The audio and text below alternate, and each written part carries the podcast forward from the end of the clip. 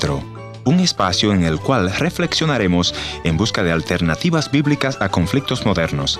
Esperamos que sea de su completo agrado. Y bueno, mi vida antes de ese acontecimiento era una vida de apariencias. Estaba en la iglesia, pero mi corazón no estaba con Dios. Mi corazón estaba lejos realmente de Dios. Para nadie es fácil escuchar un reporte médico en donde le dice tienes cáncer, y menos a una criatura que está empezando a vivir una vida plena, una vida de esperanza para el futuro. Pero el propósito de Dios no podemos entender a cabalidad, porque Él puede utilizar cualquier situación adversa para hablarnos, para transformar nuestras vidas. En este caso utilizó la enfermedad del cáncer. Hoy nuestro invitado nos dice, mi vida era de apariencia, estaba en la iglesia, pero mi corazón no estaba con Dios. En minutos escucharemos más de esta historia.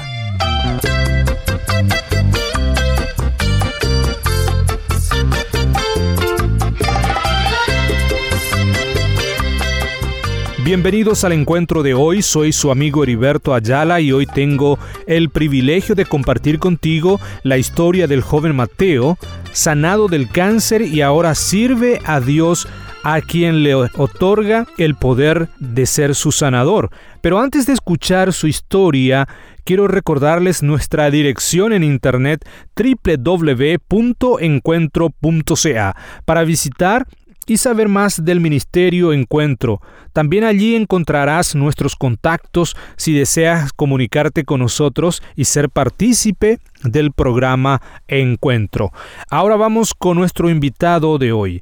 Hola Mateo, ¿cómo estás? Bienvenidos al programa, así es que me gustaría que por favor se pueda presentar para que los oyentes le conozcan más. Hola Heriberto, muchísimas gracias por invitarme a esta oportunidad realmente estoy muy contento, así que bueno, soy Mateo, tengo 17 años, eh, vengo de una familia eh, cristiana de cuna, mis padres fueron pastores, eh, mi abuelo también fue pastor, así que venimos de una familia misionera y, y, bueno, entonces estamos realmente muy contentos de que, de que esto pueda, pueda darse. Bien, Mateo, gracias por esa presentación. Tu familia son de Paraguay. ¿Cómo, es eh, eh, el origen eh, cultural tuyo, Mateo? Yo soy una mezcla de muchos países. Mi padre es argentino, mi abuelo también es argentino, también y vienen de descendencias alemanas, por eso mi apellido es alemán. Después mi mamá nació en, Brasil y sus padres también estuvieron en Brasil, así que somos una mezcla de muchos países, de muchas culturas y bueno, estamos viviendo acá en Paraguay y tengo dos hermanitas también, una hermana que es que nació acá en Paraguay, yo nací en Paraguay también y la más pequeña nació hace casi un año también acá en Paraguay. Pudiste pasar por una enfermedad eh, difícil que es el cáncer. ¿Podrías hablarnos al respecto? ¿Cómo era tu vida antes y bueno, cuando se te dio este diagnóstico, cómo, siguió eh, Mateo? Todo esto comenzó eh, hace tres años atrás. fue impresionante porque desde ahí cambió todo y bueno, fue, una, fue un diagnóstico que recibí fue en el 2017. Yo tenía 14 años de edad en ese tiempo y bueno, mi vida antes de ese acontecimiento era una vida de apariencias. Estaba en la iglesia, pero mi corazón no estaba con Dios. Mi corazón estaba lejos realmente de Dios yo estaba en mis cosas, estaba disfrutando de descubrir eh, las cosas de los adolescentes, estaba empezando a, descubrir el mundo también, estaba en, la preselección de básquet de mi, de mi ciudad, así que estaba eh, practicando todos los días, estaba muy ocupado con eso, también con el colegio, Así era mi vida antes de ese diagnóstico. Realmente mi corazón eh, no estaba en lo espiritual, estaba totalmente alejado de Dios y yo estaba inclinándome a hacer cosas que realmente no agradan a Dios y yo no me daba cuenta, sinceramente estaba totalmente cegado, estaba muerto espiritualmente en mi interior, así que esa era mi situación antes de ese diagnóstico.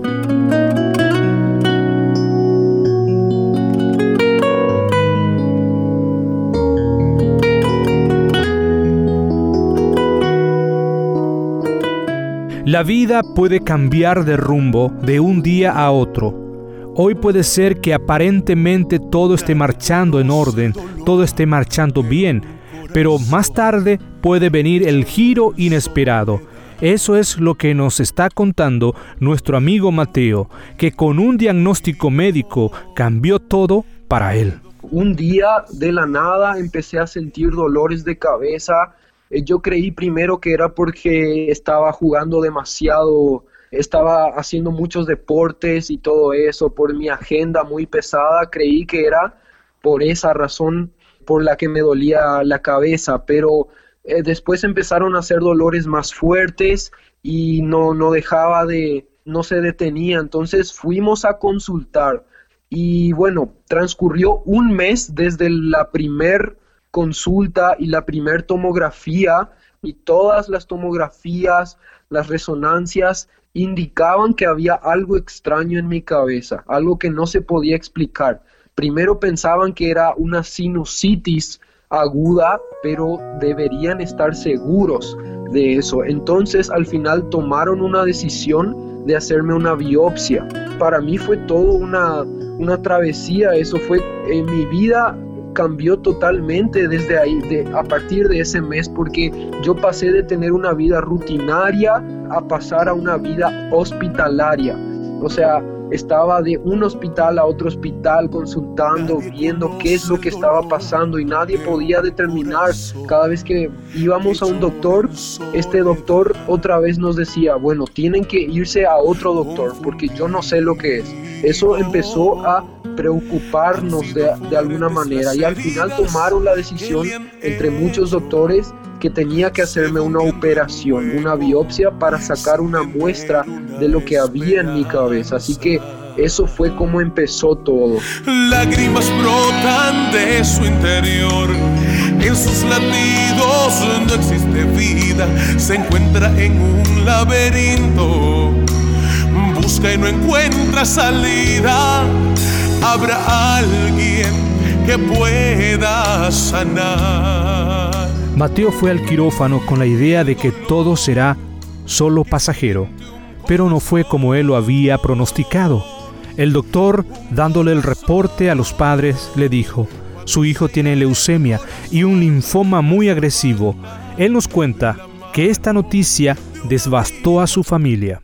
En realidad, antes de esa operación yo estaba muy tranquilo, yo estaba realmente con fe, eh, sabiendo que por ahí esto va a ser solamente pasajero, que va a terminar, que se me hizo la operación y la operación eh, teníamos que esperar el resultado, eh, dentro de dos semanas estaría el resultado de esa operación y en ese tiempo nosotros aún no sabíamos el diagnóstico, pero en ese tiempo muchas personas estaban orando por nosotros, por mi familia, eh, varias iglesias de otros países también estaban orando por nosotros y mi mamá recibió una palabra de sanidad en ese tiempo, en, esa, en ese transcurrir de dos semanas.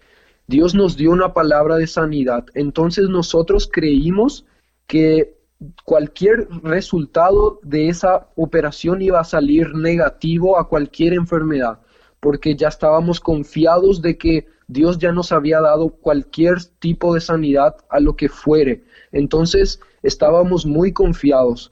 Pasaron esas dos semanas y el resultado de esa biopsia fue totalmente diferente a lo que habíamos estado esperando. Ese diagnóstico fue algo que realmente eh, devastó a, nuestro, a nuestra familia y no era lo que estábamos esperando. Creíamos que era realmente eh, ya un testimonio de sanidad, pero de repente cambió totalmente eso. Y bueno, el doctor se acercó y nos dijo, eh, esto es realmente grave. Eh, su hijo, le dijo a mis padres, su hijo tiene el diagnóstico de, de un cáncer, tiene leucemia y también en el cráneo alrededor de, de mi sistema nervioso había algo llamado un linfoma linfoblástico, que es un tumor muy muy agresivo que se expande descontroladamente. Entonces fue una noticia que realmente nos dejó en el piso. Me acuerdo muy bien ese día en el estacionamiento del hospital. estábamos todos en el auto ahí llorando por varias horas. En ese momento fue cuando yo tomé una decisión, porque si yo no tomaba una decisión fue algo que me dejó eh, contra la espada y la pared. Yo tenía que tomar una decisión, yo tenía que decidir si iba a tirar la toalla, si me iba a enojar con Dios, si iba a decir, Dios, esto es tu culpa, vos sos el culpable de todo esto, o lo que yo podría haber hecho también es entregarme a Él y decir, Dios, estoy en tus manos. Realmente esa, ese diagnóstico me hizo tomar una decisión verdadera una decisión que tal vez yo no tomaría en otro momento. Y creo que por eso yo creo que estoy agradecido con Dios, porque Dios me hizo tomar algo, una decisión mucho más importante que cualquier otra cosa. Y yo creo que por eso estoy aquí vivo contando este testimonio, porque tomé la decisión de confiar en Dios. En todo el tratamiento de nueve meses que tuve de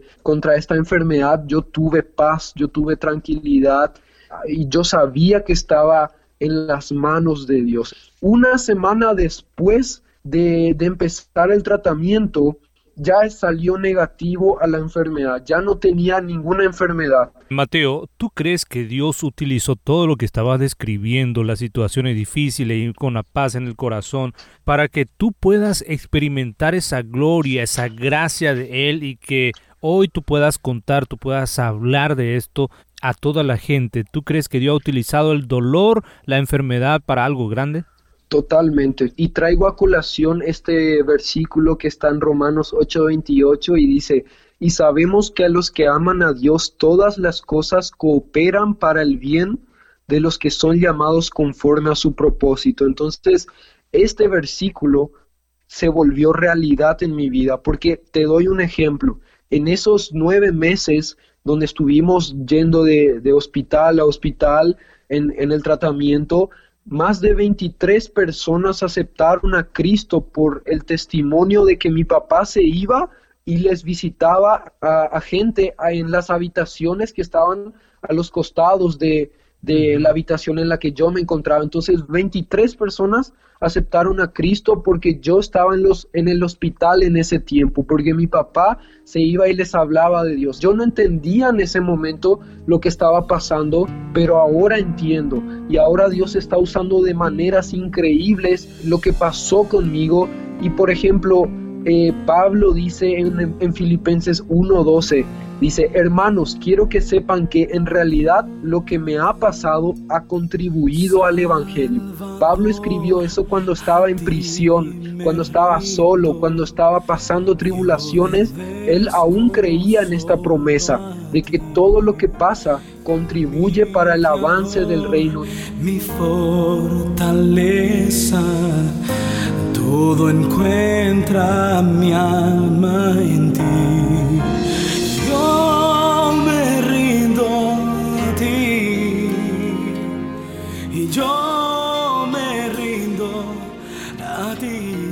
Gracias por haber estado en la sintonía de este tu programa Encuentro. Y te voy a agradecer que me visites en el www.encuentro.ca o también puedes dejarme una nota de voz en el WhatsApp 1-204-202-1525 1-204-202-1525 una nota de voz o tal vez una nota escrita. La otra opción es info arroba encuentro Gracias por sintonizarnos a través de esta radioemisora.